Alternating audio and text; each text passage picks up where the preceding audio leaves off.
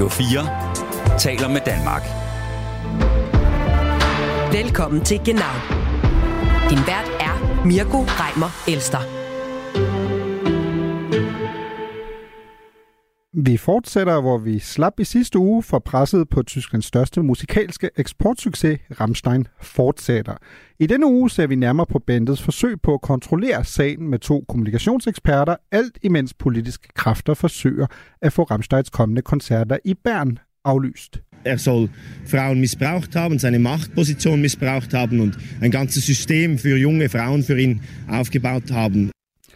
Ja, her øh, lyder anklagen jo i hvert fald øh, gengivet her fra Nikolaj Sigrist fra Ungdomspartiet Juso øh, på flydende Schweizerdeutsch, øh, hvor man selv som ungdomspolitiker lyder som en, der er 943 år gammel. Han øh, siger i hvert fald, at han henviser til de anklager, der har været især i tyske medier, om øh, muligt øh, seksuelt misbrug af yngre kvinder. Vi skal også tale om 10.000 soldater og 250 kampfly samt droner og helikopter fra 25 lande kæmpe multinational militærøvelse, der er blevet indledt i går i Tyskland. Bare rolig, de tyske støvler tramper ikke igen. Der er tale om en fælles øvelse, men selvom det er den største øvelse med kampfly i NATO's historie, så er det noget helt andet, som har fyldt mest i de tyske medier, nemlig en bekymring for, hvordan den civile flytrafik nu vil blive påvirket af øvelsen, der lukker det tyske luftrum helt eller delvis ned. Das Militärmanöver Air Defender wird sich massiv auf die zivile Luftfahrt auswirken. Das befürchtet die Gewerkschaft der Flugsicherung GDF. Die Experten haben ausgerechnet, dass pro Tag bis zu 100 Zivilflüge, wie zum Beispiel Urlaubsflieger, ihre Zielflughäfen nicht mehr pünktlich oder gar nicht mehr erreichen könnten. Ja, op til 100 fly om dagen, civile fly, der måske enten ikke kan nå deres destination øh, som er overholdt i forhold til tiden, eller måske overhovedet ikke kan, kan komme afsted. Militæret bliver simpelthen sat før Mallorca her. Hvad betyder det for vores øh, tyskere, når de måske ikke kan komme på ferie, fordi der er militær manøvre over tysk luftrum? Og så skal vi også øh, tale om en anden bekymring. Det er nemlig for nylig, at der er blevet landet en ny asylaftale i EU-regi, og den har skabt splittelse i den tyske regering, hvor især de grønne er ved at gennemgå en total nedsmeltning. Velkommen til Genau.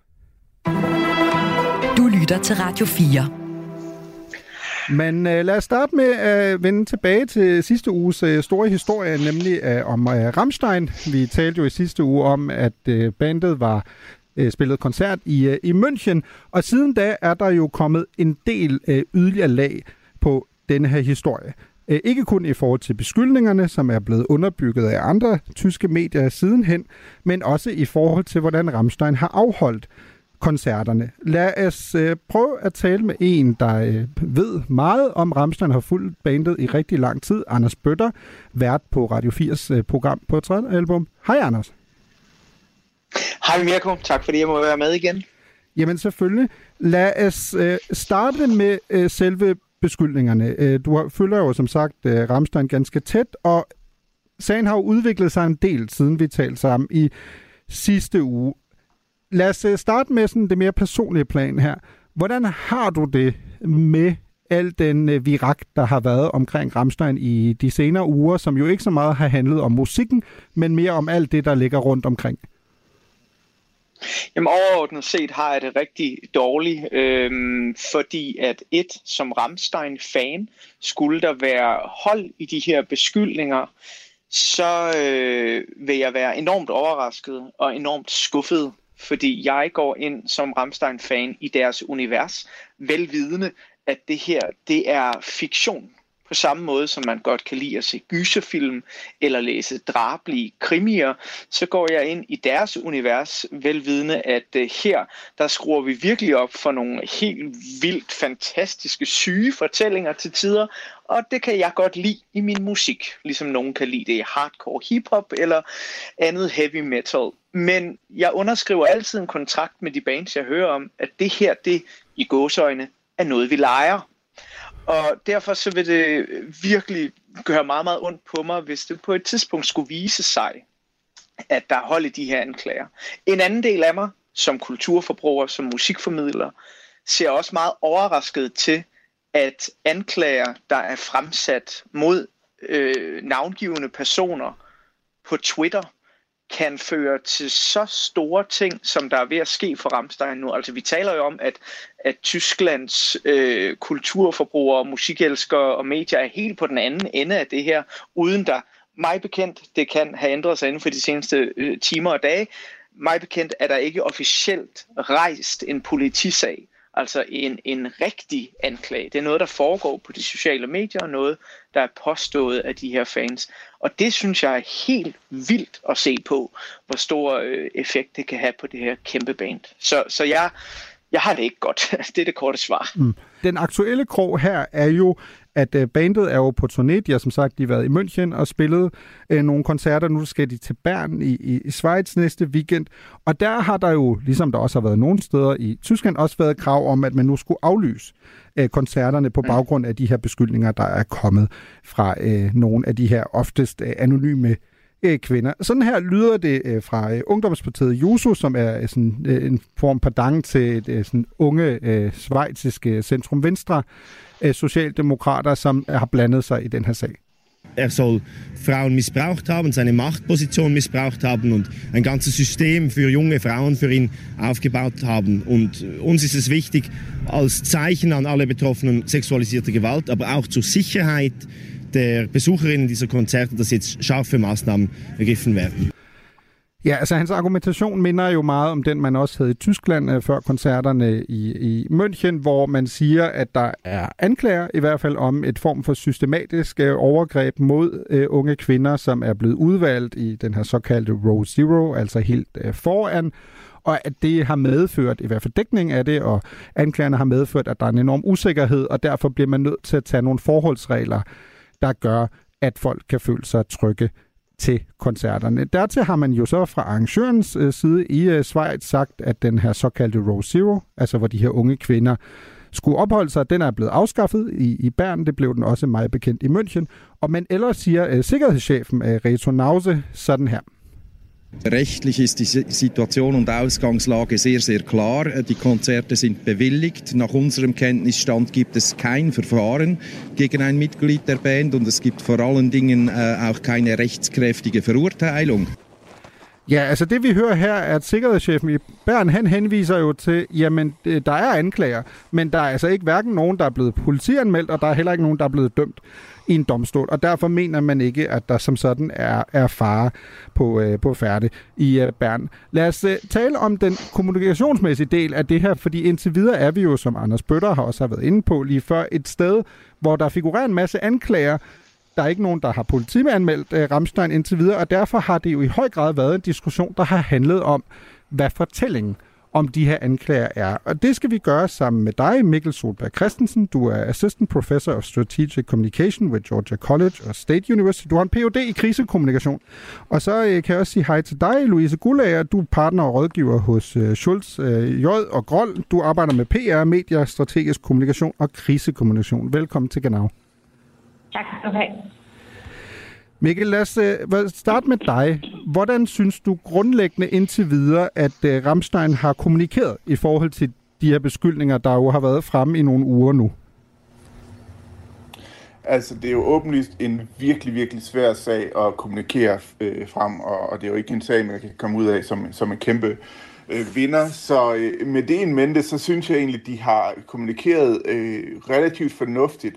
Øh, der har været lidt blandede signaler, fordi de afviser selvfølgelig alle anklager, øh, eller jeg ved ikke, man skal sige. Selvfølgelig, men de afviser klart alle anklager, men samtidig så har de så indrømmet lidt øh, indirekte i det mindste ved at, at fjerne de her Row Zero, som er meget anklaget, og ikke have de her øh, private fester inden øh, ved de seneste optrædener, og de, kan også, de har også øh, øh, kottet forbindelsen til, til en af dem, der var, der var anklaget for at, at arrangere det her. Øh, så de har taget nogle skridt, der ligesom viser, at ja, vi kan godt se, at der er noget galt, men samtidig så har de udadtil selvfølgelig øh, afvist alle anklager og, øh, og været forholdsvis aggressiv i, øh, i den seneste udmelding, som, som blev sendt ud gennem, øh, gennem øh, advokater, hvor de, hvor de ikke bare øh, afviser anklagerne, men kritiserer medier for at viderebringe anklager uden at kontakte bandet. Øh, så, så de har været, øh, de har været ret aggressive indtil videre i, øh, i deres kommunikation. Okay, ja, lad os lige øh, tage den der tidslinje, som du også henviser til, Mikkel. Der er jo mm, i hvert fald, man kan kalde det en form for trætrinsraket i forhold til kommunikation. Den 28. maj, øh, da anklagerne for alvor kommer frem, øh, første gang, det er jo faktisk nogle dage inden, at øh, Ramstein skal spille i, øh, i Danmark, i, øh, i Odense, der er man ude på Twitter, øh, hvor man siger, at øh, i en erklæring, hvor der øh, bliver henvist til, at bandet udelukker, at de fremsatte anklager har noget som helst på sig, og man henviser også til, at der i øvrigt ikke er indledt efterforskninger fra myndighedernes side i, øh, i Vilnius, hvor nogle af de her øh, anklager var kommet frem. Den 3. juni er bandet så ude på Instagram, hvor man øh, adresserer anklagerne igen, og de irritationer, det især har skabt hos Rammsteins fans, og der skriver bandet, at man er blevet meget ramt øh, af, af de her påstande, og at man i øvrigt øh, også gerne øh, vil henvise til, at man tager dem meget alvorligt, og man vil sige til fansene, at de, det er meget, meget vigtigt, at alle føler sig sikre ved bandets optrædener, både foran scenen og bag scenen. I øvrigt tager man afstand fra enhver form for overgreb, og beder os om ikke at dømme øh, kvinderne, der står frem på forhånd, men meget vigtigt også til sidst, henviser bandet også til, at ligesom kvinderne har ret til deres syn, på tingene, så gælder det samme for Ramstein, at man ikke øh, er interesseret i, og heller ikke synes, det er i orden, at man nærmest er blevet dømt på øh, forhånd. Og så når vi jo til det skridt, som, øh, som Mikkel Solberg også henviste til lige før, at den 8. juni, der øh, bliver der sendt et brev ud fra advokat, advokatfirmaet Scherz øh, Bergmann i Tyskland, som øh, henviser til, at der er blevet rettet nogle meget alvorlige anklager mod øh, Ramstein fra øh, kvinder på sociale medier, der er blandt andet blevet påstået, at øh, de her kvinder er blevet bedøvet til koncerter ved hjælp af alkohol eller dråber, og at øh, deres mandant, altså Ramstein henholdsvis til Lindemann, øh, så skulle have udført øh, uønskede seksuelle handlinger. Det har man tænkt sig at retsforfølge, siger man, Alexaen, og det samme gælder jo et medier, der viderebringer de her øh, anklager uden øh, eksempelvis først at have spurgt øh, Ramstein til et, øh, et, et statement eller til en holdning til de her sager, og i øvrigt bliver medierne også kritiseret for Øh, det, man godt kan sådan, tolke som et form for øh, partsindlæg, mener Ramsteins advokater. I hvert fald. Louise, du er jo partner i en kommunikation, virksomhed, der arbejder med kommunikation, blandt andet. Og Mikkel var jo inde på lige før, at det her måske ikke en sag, man sådan kan vinde ud fra et krisekommunikationsperspektiv. Men hvis Ramstein nu var kommet til dig, øh, og, og dit firma, havde I så taget den sag og sagt, øh, den prøver vi at køre kommunikationsmæssigt? Ja, det er svært at sige. Det er et godt spørgsmål. I hvert fald vil man altid forholde sig kritisk til det, man får ind. Det væsentligste for os er altid at finde ind til, hvad er substansen i det, der er krisen. Altså kriser har jo som regel det til fælles, at de bevæger sig i øh, nuancer og i balancer. Inden for nuancer og inden for balancer. Men det er klart, at hvis vi får ting ind hos os, som er decideret ulovlige, så kan vi selvfølgelig ikke understøtte det. Mikkel, du sagde jo indledningsvis i forhold til det her, at det var sådan en sag, der måske kommunikativt, i forhold til hvis man skal krisestyre den, og i forhold til sin kommunikation, at den var sådan lidt svær at vinde. Men, men hvorfor det? Altså, fordi som Anders Bøtter også var inde på indledningsvis, så er der jo tale om, at der er en sag, hvor der stadig ikke er nogen juridisk konsekvens. Der har ikke været en politianmeldelse indtil videre mod Ramstein. Der har været øh, kvinder, der er stået frem, øh, ofte anonymt, og det er som sådan selvfølgelig ikke kun én, det er mange i mange tys, øh, forskellige tyske medier. Men som sådan er det vel stadig lige nu et sted, hvor vi står. På den ene side siger Ramstein, det passer ikke, og på den anden side er der nogle kvinder, der siger, øh, vi mener, vi er blevet forudlæmpet, og samtidig er der jo en masse andre kvinder, der er stået frem og har sagt, jamen øh, vi har faktisk haft en masse gode oplevelser med Ramstein. Jo, der har været tale om sex, øh, men det har været øh, med samtykke, så vi kan overhovedet ikke genkende det billede, der er blevet tegnet. Hvorfor er det så svært? Øh, og hvorfor øh, vil man som udgangspunkt måske være lidt øh, loren ved at skulle påtage sig den her sag kommunikativt i forhold til at forsvare Ramstein? Jamen det er svært, fordi når der ikke er en, en formel anklage, så kan de jo heller ikke blive formelt frifundet. Så, så, så der vil altid være den her øh, tvivl, og, øh, og når jeg siger vinde, så mener jeg altså, det er jo det er svært at tænke positivt om, om Ramstein, baseret på den her sag. Øh, det bedste, man kan håbe på, det er, at det over tid måske vil blive glemt, ligesom man har set med, med andre stjerner, der er blevet anklaget øh, her i USA. Så, så nogle af de største sportsstjerner øh, der, der, der er blevet anklaget og har endda lavet forlig med dem, der har anklaget dem, og de, øh, de, de er ligesom kommet øh, renommémæssigt videre. Øh, Kobe Bryant bliver husket som en af de allerstørste bas- basketballstjerner, ikke for, at han var øh, anklaget for voldtægt, og, og han, han øh, lavede et, et ret stort forlig med den kvinde, som, som han, øh, han blev anklaget for, for eksempel. Øh, så, så man kan godt komme videre, hvis det bliver håndteret rigtigt, men der er så mange anklager, at det måske er svært øh, og, øh, og, og komme videre i, i, øh, i den brede forstand, eller til, til, til, til det brede publikum. Øh, de allermest hardcore fans, der skal nok være rigtig mange af dem, som øh, vil nægte at tro på, hvad det er, der, der er sket, øh, eller vil nægte at tro på, på anklagerne, øh, eller, eller måske kan tilgive det, eller vi har også set øh, mange på sociale medier forsvare det, sige, at jamen, det var ikke så slemt, det er jo, hvad rockstjerner gør, hvad havde de her kvinder, øh, kvinder regnet med. Øh, det har Ramstein så, så, så, så valgt ikke at, at, at bruge den øh, øh, taktik, øh, skal man sige. Altså, de, de har jo ikke forsvaret det, de har afvist det i stedet for. Men der skal nok være en smal gruppe, der, der, øh, der kan tilgive det, men, men øh, de, øh, de bliver jo... Øh, altså det, i, i branchen kan man allerede se, at, at de bliver kritiseret enormt meget, at det kan blive svært for den fremadrettet og, øh, og få lov til at spille på, på de store festivaler, hvis der hænger de her øh, skyer over den, eller, øh, eller, eller det kan blive svært at nå ud til så mange, som de er vant til, hvis, hvis der er de her anklager, som, som aldrig rigtig bliver afklaret. Det er det, der gør det så svært, at hvis det ikke kan blive afklaret, øh, hvis, hvis, hvis det her er det, og der ikke kommer flere frem, jamen så, så tror jeg godt, man kan kommunikere igennem det, men når der er kommet 12 frem, så skulle det være mærkeligt, hvis der ikke kommer kommer nogle flere øh, senere, eller det er der i hvert fald stor sandsynlighed for, det har man set ved, ved lignende sager før. Øhm, så, så det er det, der, det, der gør det så svært, der er den her enorme usikkerhed, så, så man ved i virkeligheden ikke, øh, hvad, hvad, der kommer, øh, hvad der kommer i næste uge, for eksempel. Øhm, og det, det gør det virkelig svært at håndtere for Ramstein. Louise, du talte jo lidt indledningsvis om, at det er klart, at øh, som, øh, som partner i en virksomhed, der, der lever af at hjælpe kunder i forhold til PR og, og medier, så er det første, man skal have styr på, det er selvfølgelig, hvorvidt at du potentielt skal fors, øh, forsvare en, der, der kan vise sig at være en kriminel. Fordi det, vi taler om her konkret i forhold til anklagerne, er jo ikke øh, sex med samtykke, det er jo lige præcis øh, seksuelle overgreb og, og potentielt også at have at brugt alkohol og og dråber. Det, jeg byder mærke i forhold til kommunikationsdelen, som jeg gerne vil høre dig på, er, at som lægmand, så kan det jo godt virke lidt... Øhm, det er en trætrinsraket, der starter meget voldsomt og bliver meget hurtigt på et tidspunkt, at man går fra først at sige, jamen vi er bekendt med, at der figurerer nogle anklager, dem afviser vi, i øvrigt henviser vi til, at der ikke er blevet politianmeldt noget. Så går man videre til øh, ligesom prøve at forsikre sine fans om, at de kan selvfølgelig føle sig trygge, og i øvrigt kommer man jo øh, kvinderne, der ligesom er stået frem i møde og siger, selvfølgelig skal de ikke blive fordømt, øh, men vi beder ja. også om, at det samme ikke sker for os. Og så går der jo faktisk vidderligt kun fem dage fra den besked, til at et advokatfirma så kommer ud og siger, ja. jamen kvinder, der er stået frem på sociale medier, de skal regne med at blive retsforfulgt nu. Altså de skal simpelthen mm. regne med, at vi lægger sag an mod dem, og i øvrigt øh, gør, påtænker vi at gøre det samme med medier, som vi mener har haft en dækning, der har været ja. tendensiøs.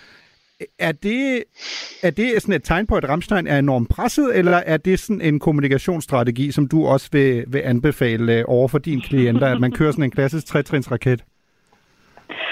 Jeg synes, det er meget påfaldende, øh, det toneskift, der har været i deres kommunikation. For mig udefra var det meget påfaldende.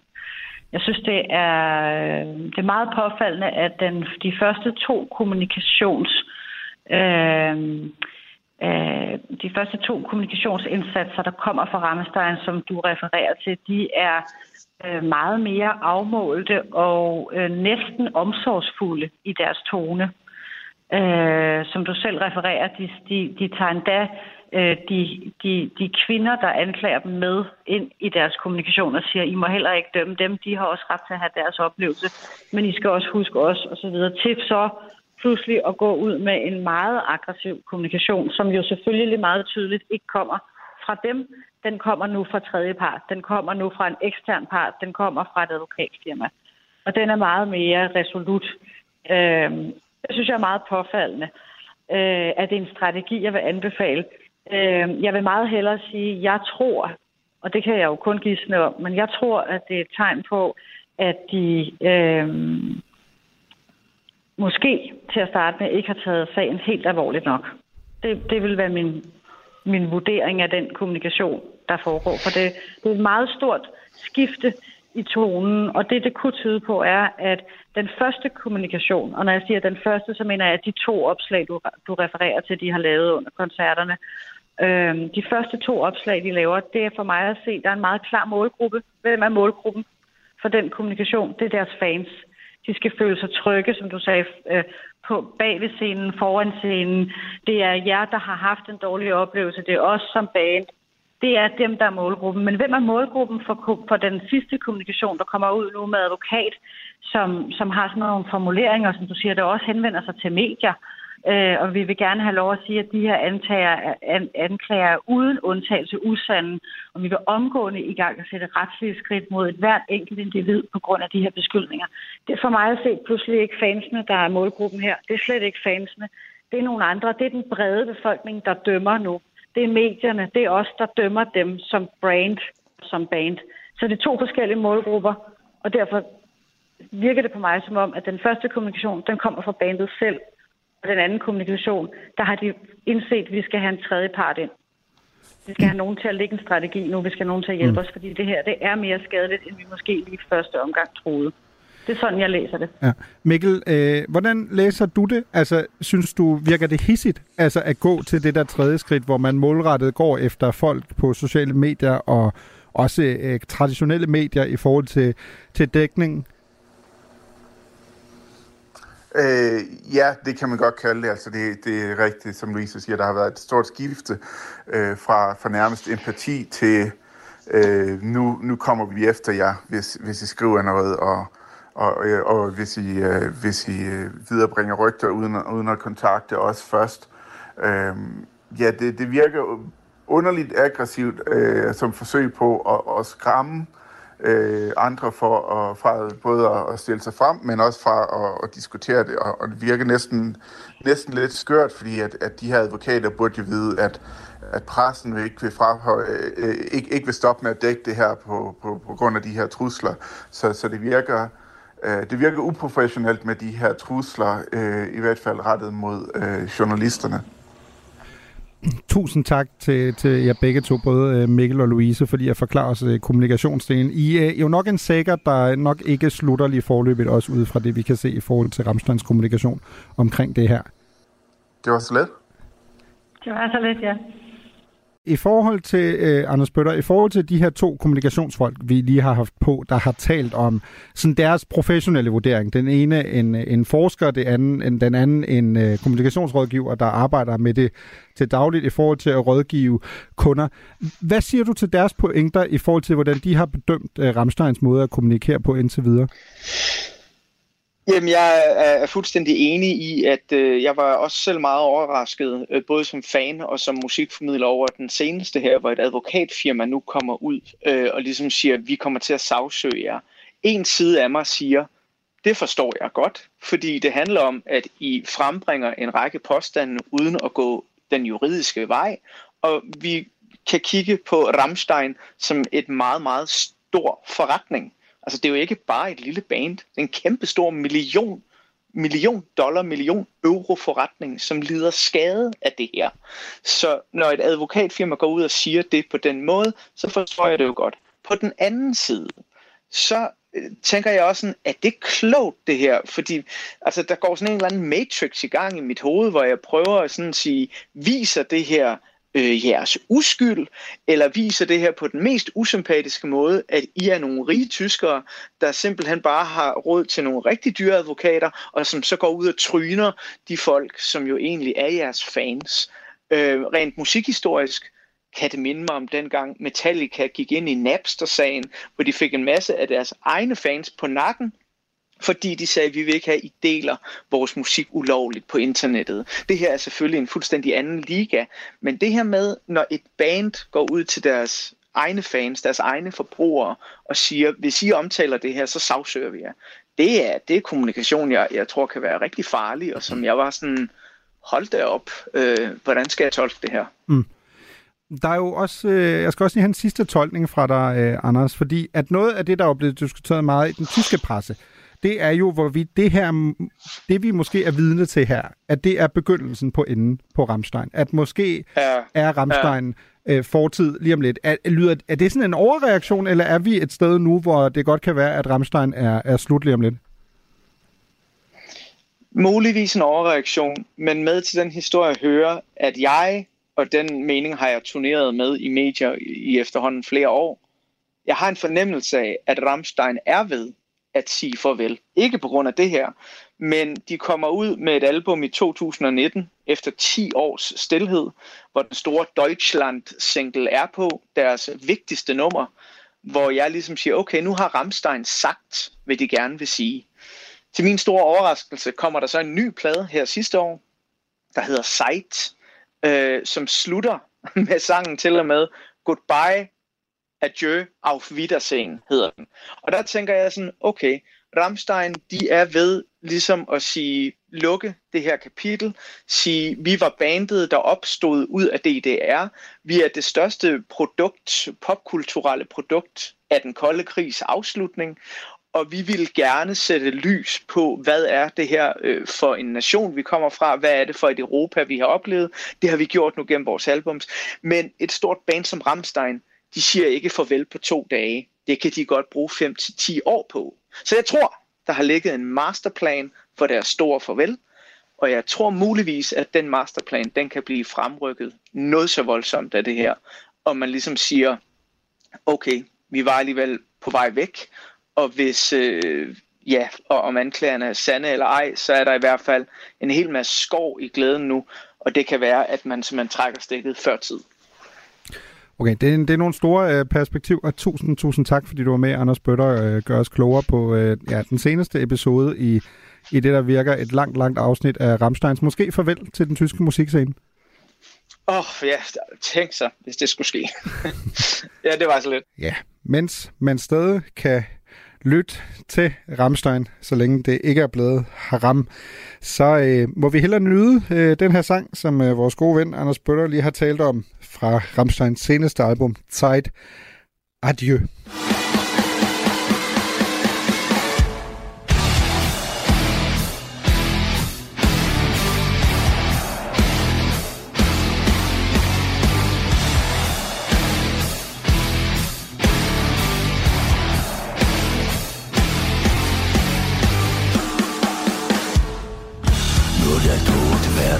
alle Zeit.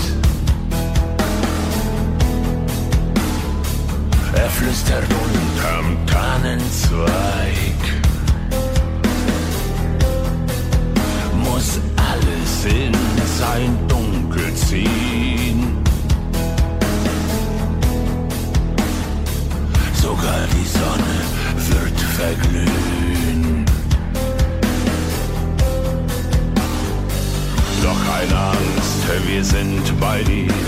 ein letztes Mal, so singen wir.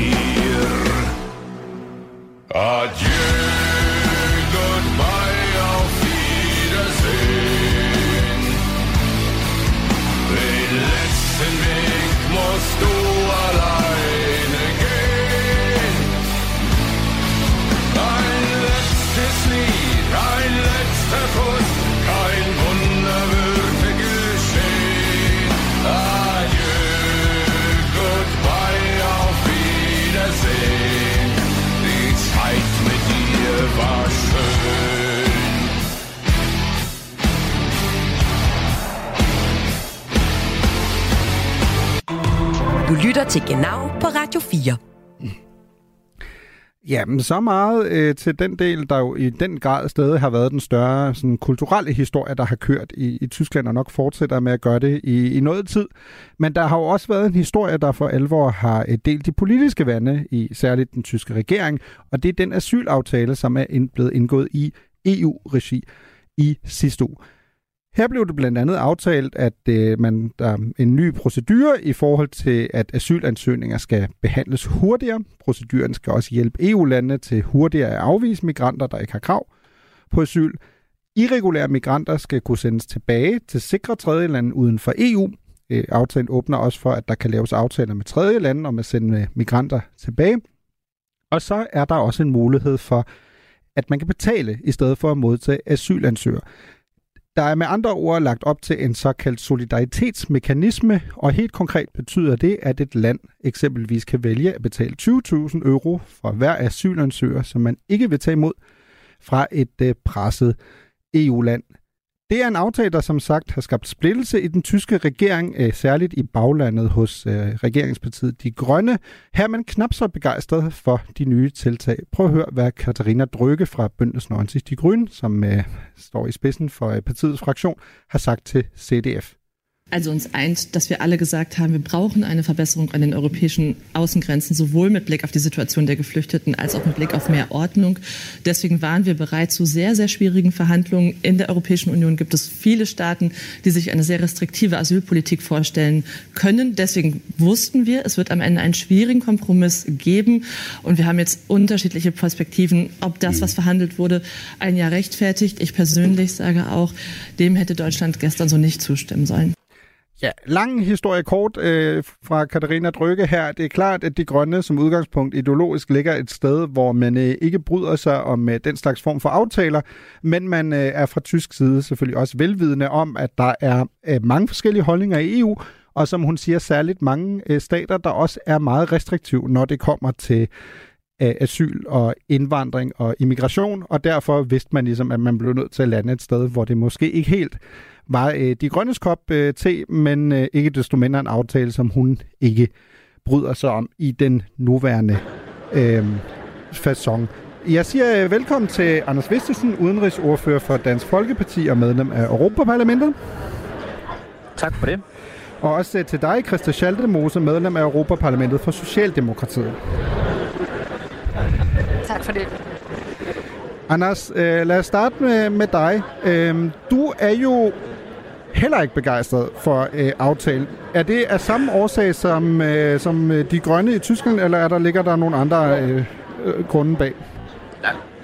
Ah, vi kommer jo nok fra to forskellige verdenshjørner, når det kommer til asyl og migration, hvor de grønne jo står for sådan en vi har schaffen deres øh, 90'er, dansk 90'er tilgang, hvor alle bare skal, skal lukkes ind, så mener vi jo, problemet med aftalen er, at den ikke grundlæggende tager øh, fat om Nellens rod. Altså det, at der kommer flere asylanter til Europa, end de øh, europæiske lande er villige til at modtage. Og at, at det forbigår man sådan set. Man, man, man sætter et plaster på et åbent benbrud i forhold til den situation, hvor, hvor asyltallene står kort igen i år. Christian Schaldemose. Som man også kan høre, vi er, vi er live fra EU, live fra uh, Bruxelles. Du er med, kommer direkte ud fra en, fra en afstemning, uh, og tak for det. Hvad uh, Vistesen siger, at det her er nærmest tilbage til fremtiden. Altså han er gået uh, ned i filmleksikon og siger, at prøv at høre, det her er en, en måde, en aftale, der simpelthen ikke er tidsvarende til i forhold til det pres, man, uh, man er under uh, på EU's ydergrænser nu om dagen. Er du tilfreds med aftalen? Først skal jeg lige øh, uh, korrekte jer. Vi er live fra Strasbourg, øh, hvor vi har været inde og stemme, Anders og jeg. Men øh, altså, min holdning til aftalen er lidt... Altså, jeg deler analysen fra Anders. Vi har ikke løst med den her aftale de grundlæggende problemer. Der vil stadigvæk komme rigtig mange migranter til Europa. Men jeg er alligevel forsigtig optimist, fordi jeg synes, at der er nogle elementer i det her, som tyder på, at, øh, at der begynder at være en villighed til også at, at gøre noget, der er lidt mere drastisk, end man har været villig til at gøre hed til EU.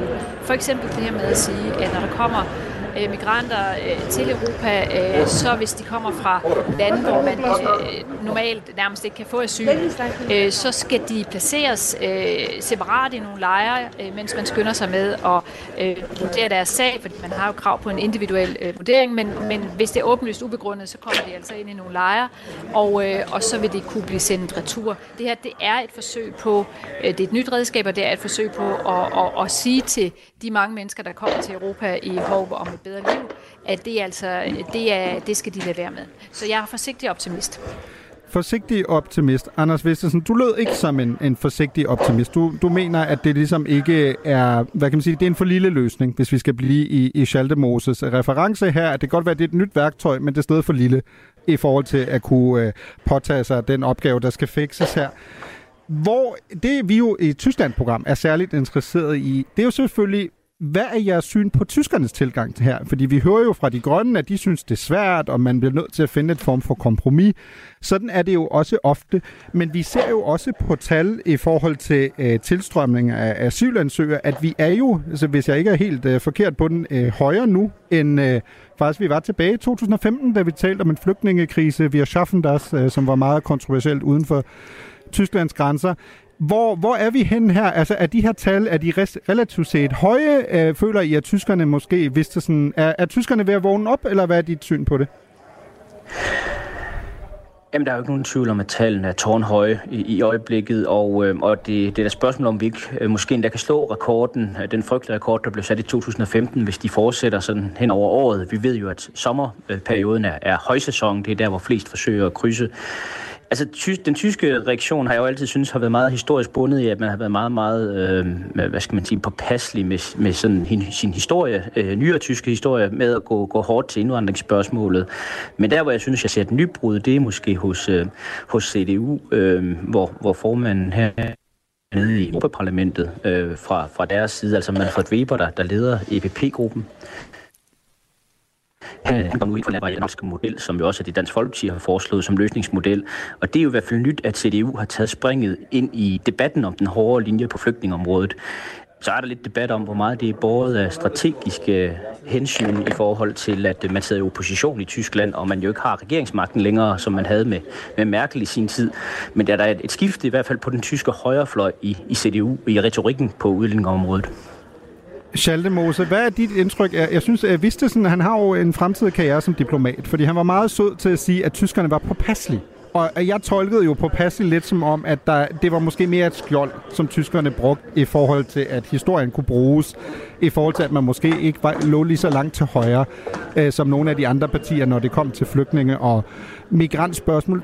Du har jo også været i, i Europaparlamentet en del år efterhånden. Har du set et skifte altså blandt øh, de tyske partier, hvordan de tilgår det her spørgsmål? Er de, er de vågnet op? Er de blevet mere realistiske? Er de blevet mere danskere på det her spørgsmål?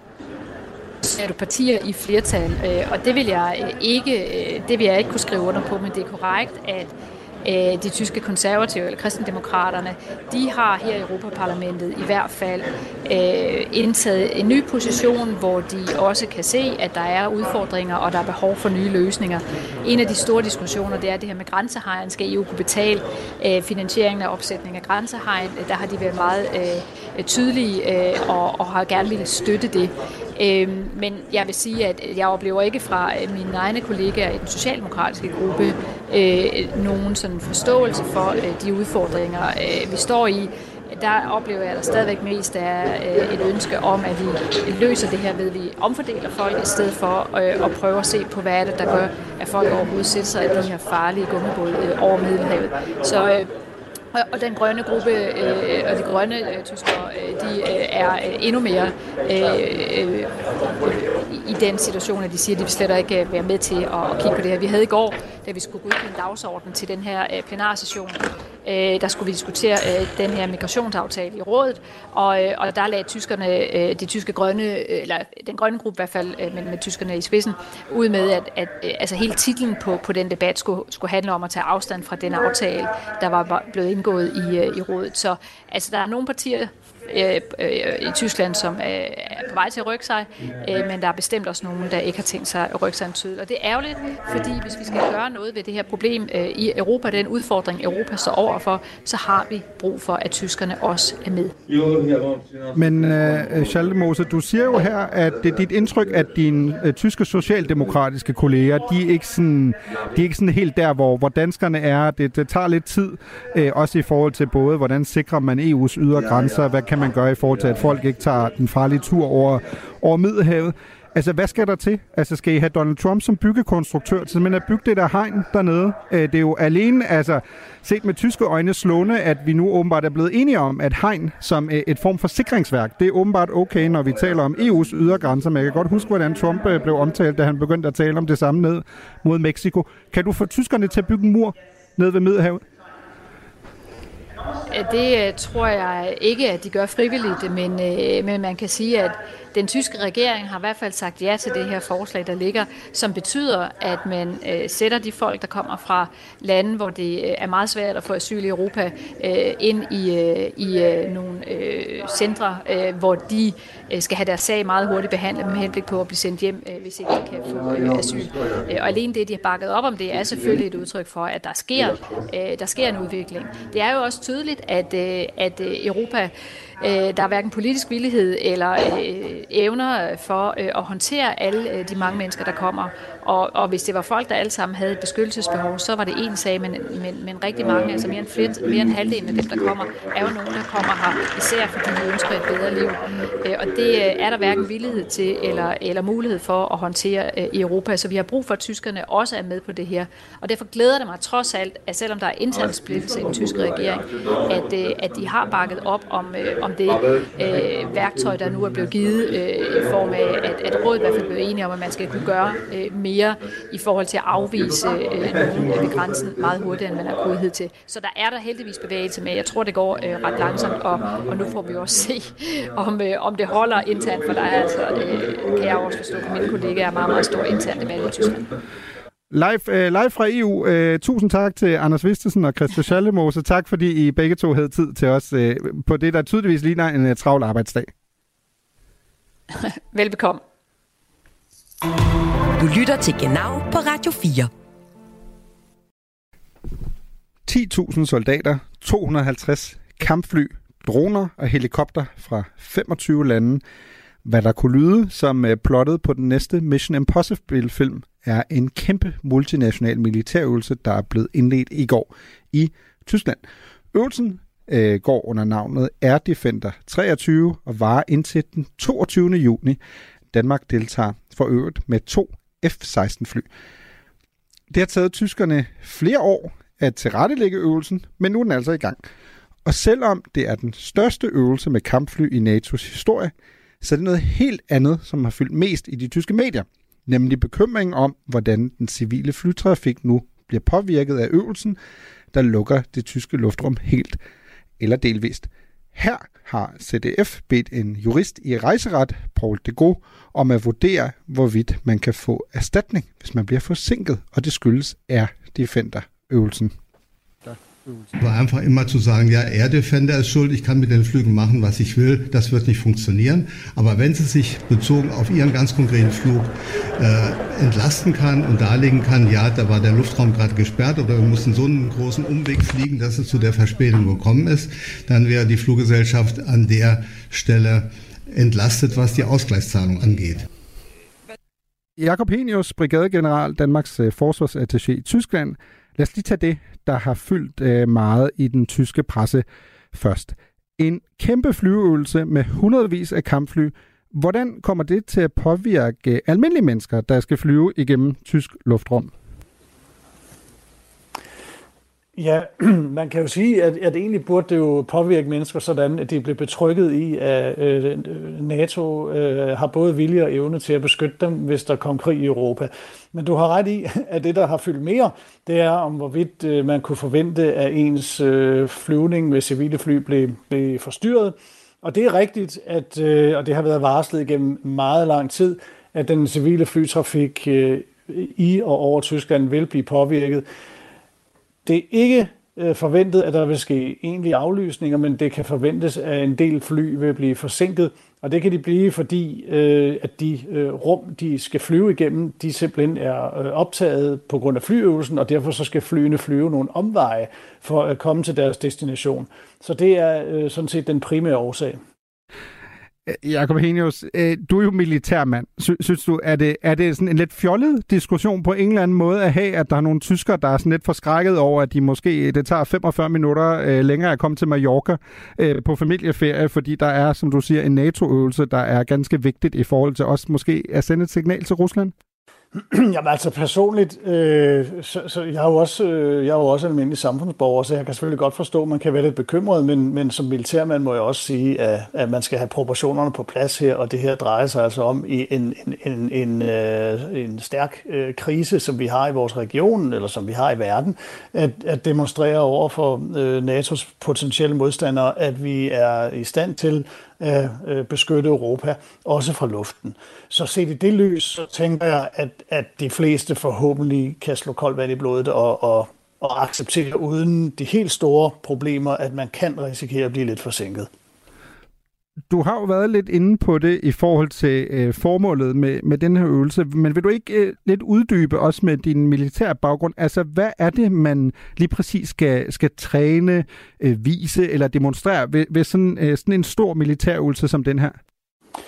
Ja, jeg skal måske lige starte et andet sted og sige, at det er en øvelse, der har været planlagt gennem adskillige år, længe før øh, Rusland angreb Ukraine, så den er ikke direkte foranledet af det, men den kommer selvfølgelig på et tidspunkt, hvor den passer rigtig godt i forhold til, at vi i Vesten og NATO gerne vil øh, vise for eksempel Rusland, at vi er i stand til hurtigt at deployere flystyrker til Europa, vi er i stand til at demonstrere, at vi kan udøve øh, det, der kaldes kollektivt forsvar, at vores øh, luftvåben fra 25 forskellige lande kan reagere meget hurtigt, at vi er beslutsomme, at vi kan øh, etablere det, man kalder luftoverlegenhed øh, over øh, udvalgte områder, og i det hele taget øh, forsikre vores øh, venner, ikke mindst i Østeuropa, om, at NATO, og i det her tilfælde ledet af Tyskland i en stor øvelse, øh, er i stand til at øh, beskytte os selv.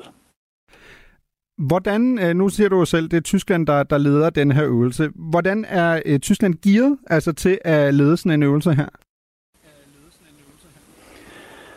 Tyskland er udmærket gearet. Jo, for det første har man jo forberedt sig på den her øvelse i temmelig lang tid. Tyskland har et, selv et, et, rimelig stærkt og effektivt luftvåben. De har den øh, nødvendige kommandoorganisation til at styre det, og man har øh, et antal luftbaser på tysk øh, jord, hvorfra denne her øvelse kan gennemføres. Så det er man helt grundlæggende øh, i stand til at gøre.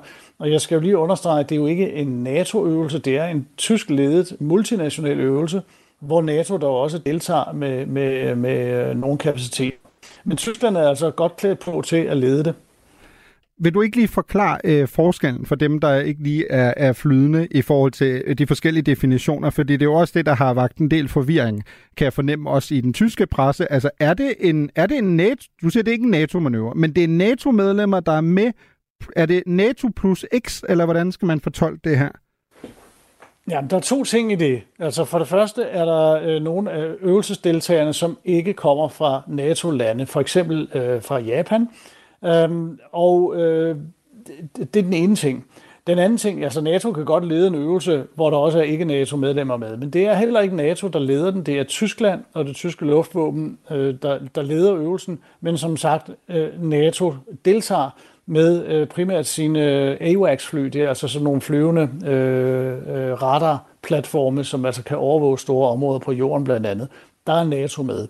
Men ellers er det altså ledet af Tyskland med 25 deltagere, 236 kampfly, langt de fleste af dem kommer fra USA, blandt andet fra den amerikanske National Guard. Øh, og Danmark, som du sagde i starten, er selv med med, med to fly. Prøv at forklare kort om det her danske bidrag. Altså, er det meget... Jeg ved jo ingenting om militær. Jeg synes jo bare, to lyder øh, som sådan relativt lidt, altså når der er 236 fly. Er det, fordi vi har doneret alt vores militært isenkram til, øh, til Ukraine? Er det, fordi det er det eneste, vi har tilbage, eller er det meget... Nej, altså det, øh, vi har jo ikke doneret fly til Ukraine. Det er i hvert fald ikke nogen vestlige lande, der har. Men, men øhm, altså den, den danske deltagelse, den er på niveau med sammenlignelige lande. Altså jeg kan sige, at, at et land som Italien også deltager med to fly. Et land som øh, Grækenland og Tyrkiet deltager med tre fly. Spanien med tre fly osv. Så, så, så det er sådan set øh, øh, et, et, et, et, et meget passende bidrag. Og så er der selvfølgelig nogle lande, som deltager med betydeligt flere fly. Øh, Danmark deltager øh, med to F-16-fly, som primært kommer til at flyve øh, hjemme fra Skrydstrup og primært øh, i de dele af øvelsen, som foregår over dansk luftrum. Jeg skal også lige høre dig, Jakob Henius, fordi du sagde jo, øh, at det her var en øvelse, der har været planlagt i rigtig, rigtig lang tid. Den har som sådan ingenting at gøre med, med Rusland, i hvert fald ikke Rusland set i Ruslands angreb på Ukraine. Men nu ændrer det jo ikke noget ved, at øvelsen finder sted på et tidspunkt, hvor der er krig i Europa. Rusland har angrebet Ukraine, og det er vel umuligt ikke også at læse det ind i forhold til det.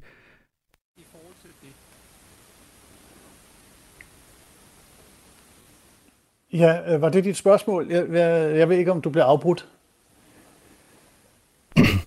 Det kan godt være, at øh, spørgsmålet var, øh, var lidt uklart, så lad mig stille det øh, lidt mere specifikt, øh, Henius. Du, øh, du siger jo, at øh, det her er en øvelse, der har været planlagt i lang tid. Det er klart, sådan noget kan man jo ikke øh, planlægge på en weekend, at øh, der skal så mange militære enheder ind. Men vi er jo i en situation, hvor der er krig i Europa. Rusland har angrebet Ukraine, og det her vil vel alt andet lige, nu prøver jeg at stille det lidt mere skarpt, vil vel alt andet lige fra russisk side blive tolket som en meget, meget stor provokation. Har det fyldt noget i Tyskland, at man er bange for, at det her vil blive fortolket som en provokation over for Rusland?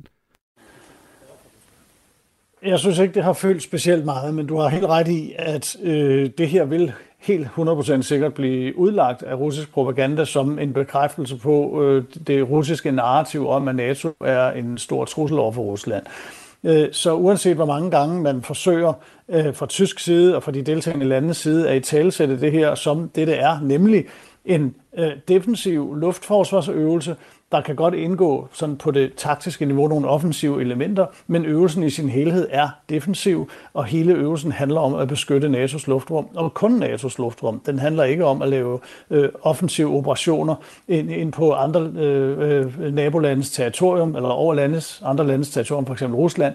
Det handler det ikke om, og det fremgår meget, meget klart af alt, hvad der er blevet meldt ud. Men det vil selvfølgelig blive udlagt sådan af Rusland, og det kan man simpelthen ikke undgå. Tusind tak, fordi du var med og tog dig tid til genau Jakob Henius, brigadegeneral og Danmarks forsvarsattaché i Tyskland. Du lytter til Genau på Radio 4. Ja, vi øh, slutter ugens udsendelse med en servicemeddelelse til det danske folk. Genau sender simpelthen fra folkemødet. Vi øh, vil gerne være i synk med folket, så øh, vi kommer over til Bornholm. Vi sender lørdag den 17. juni kl. 11. Du må rigtig gerne gøre selskab ved Folkemødehuset, hvor Radio 4's øh, studie ligger. Det er vist den del, der hedder F32. Øh, Hvis du er frisk på det, det er jo et folkemøde, så vil vi også meget gerne have dig med som gæst i programmet, fordi det er vel et folkemøde. Send en mail til genau radio 4dk du kan også sende en sms til 1424 og byde dig til. Du kan også skrive til mig, Mirko Reimer Elster, eller du kan glide ind i Radio 4's DM's på de øh, sociale medier. Alternativt kan du også sende telefax eller en brevdue. Bare husk, at den skal flyve mod Bornholm i så fald. Vi går ud med Apache 207, der ligesom genau er unterwegs. Tak til ugens gæster og redaktør til rettelægger Dorte Lind. Bis bald auf Bornholm und auf Wiederhören.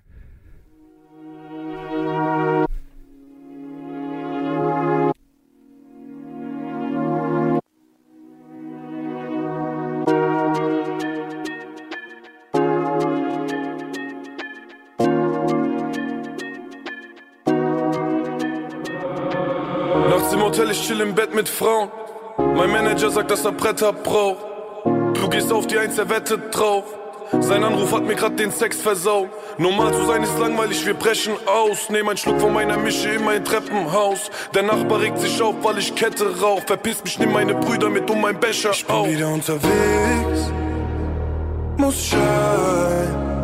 Aber wenn du rufst, ich bin da, wenn du mich suchst, ruf mich an, ich komm vorbei. Denn ich bin auf meinem Weg Und alles, was ich will, das bist du, hab hier nichts mehr zu tun, ruf mich an.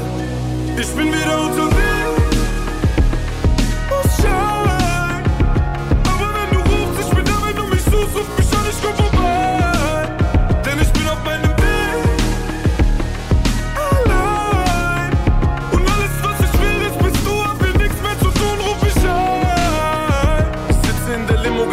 Gemütlich auf dem Weg in die Schweiz. Kein Valentino, sondern Secondhand, scheiß mal auf Preis. Zu viel Vino, ich muss morgen auf die Bühne. Ich weiß, trink Cappuccino auf entspannt, bin sicher, dass ich zerreiß.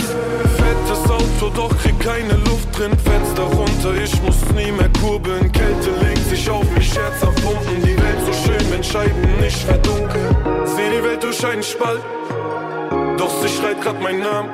Bin viel zu weit gegangen, kann jetzt nicht einfach drehen. Ich bin wieder unterwegs, muss sein.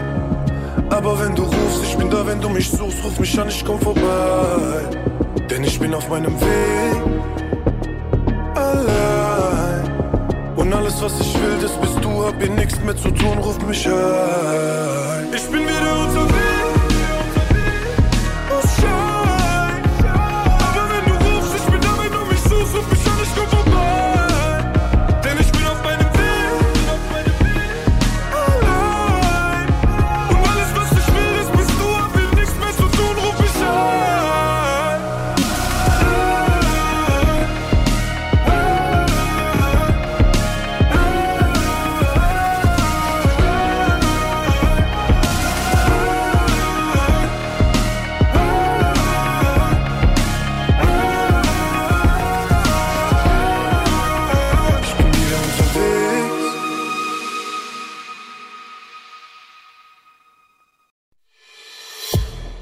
Lyttet til en podcast fra Radio 4.